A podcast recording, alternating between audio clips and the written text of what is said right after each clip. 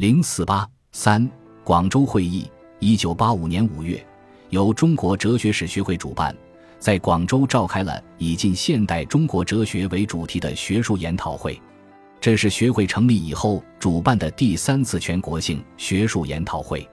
参会人数虽没有杭州会议多，也相当可观。参加会议的代表大多数来自全国各地，少数来自苏联、日本等国，约一百二十人。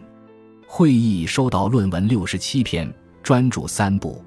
笔者当时在中国人民大学哲学系攻读中国哲学史专业博士学位，随同导师石俊教授参加会议，提交了一篇题为《略论五四以来的新儒家哲学》的文章。在国内第一次提出现代新儒家的概念，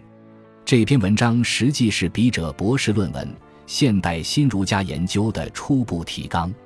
这次会议主要研讨的问题是：中国近现代哲学的历史地位及其对改革的现实意义；中国近现代哲学史的方法以及分期、形态、特点、发展规律和基本线索；马克思主义哲学与中国革命具体实践相结合的历史经验。中国资产阶级哲学的重心评价和历史地位，围绕这四个问题，与会学者各抒己见，畅所欲言，进行热烈的自由讨论。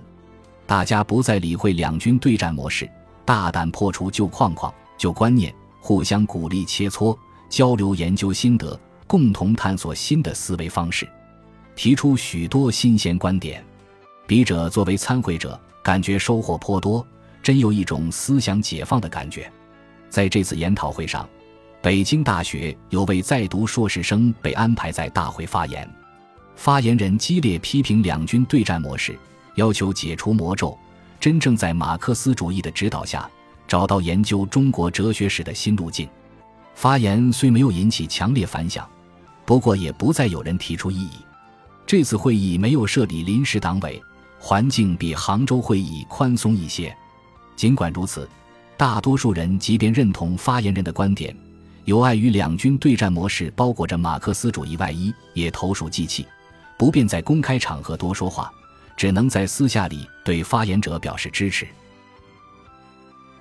本集播放完毕，感谢您的收听，喜欢请订阅加关注，主页有更多精彩内容。